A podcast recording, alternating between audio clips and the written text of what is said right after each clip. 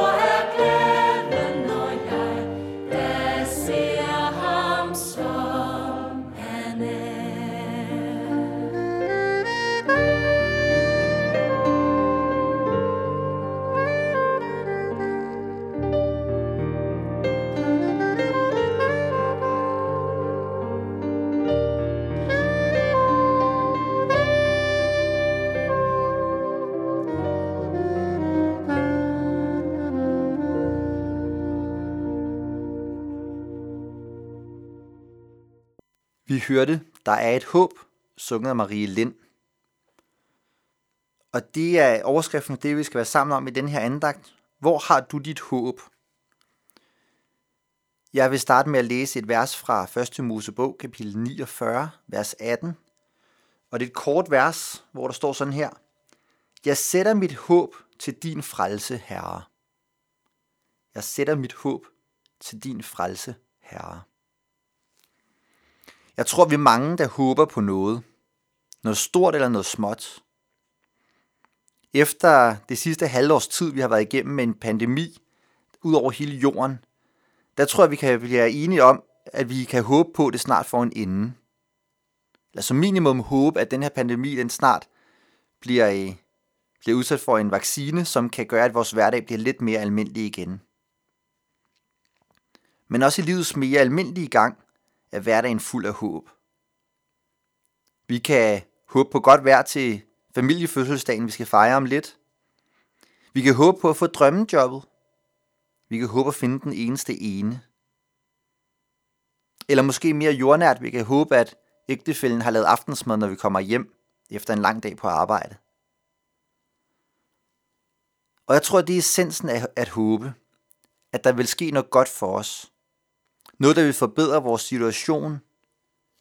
Vi håber på det, som vi tror er godt for os.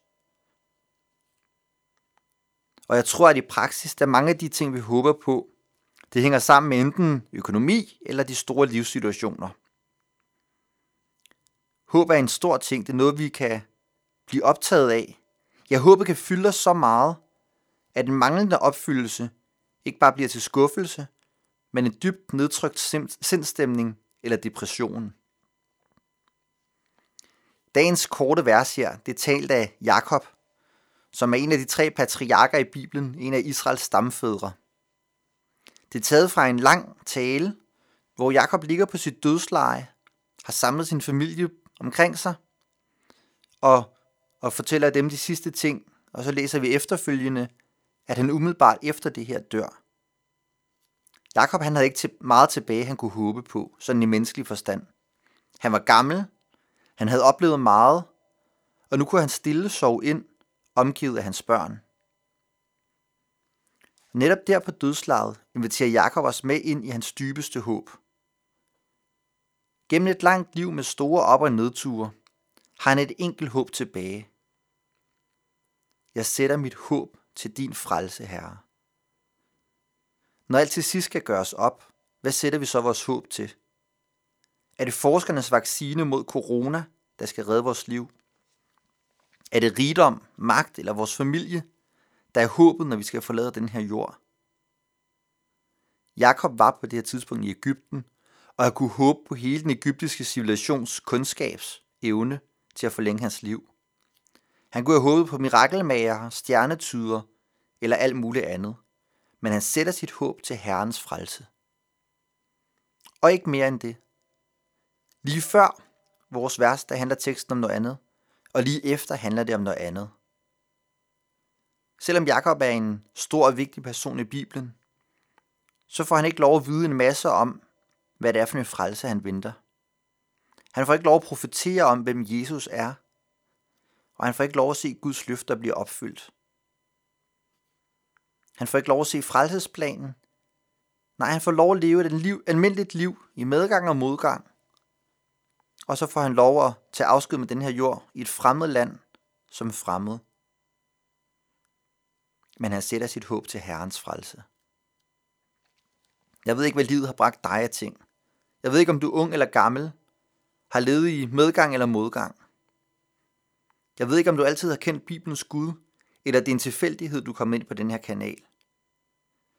Men når du en dag, ligesom Jakob, skal herfra, så er der kun et sted, du kan sætte dit håb. Så er der kun et håb, der rækker gennem døden og ind i livet. Derfor vil jeg opfordre dig til at sætte dit håb til Herren og hans frelse, ligesom Jakob gjorde det. Lad det være ham og ikke alt muligt andet, der er dit håb. Håb på det eneste, der er værd at håbe på i døden, nemlig ham, der gik gennem døden og ind i livet. Lad os bede sammen. Herre, vi takker dig, at du er vores håb. Vi takker, at vi må sætte vores lid til din frelse. Og uanset hvor vi er, hvem vi er, og hvor meget vi kender til dit ord, så ved vi, at du har lagt en plan om frelse for os, Herre.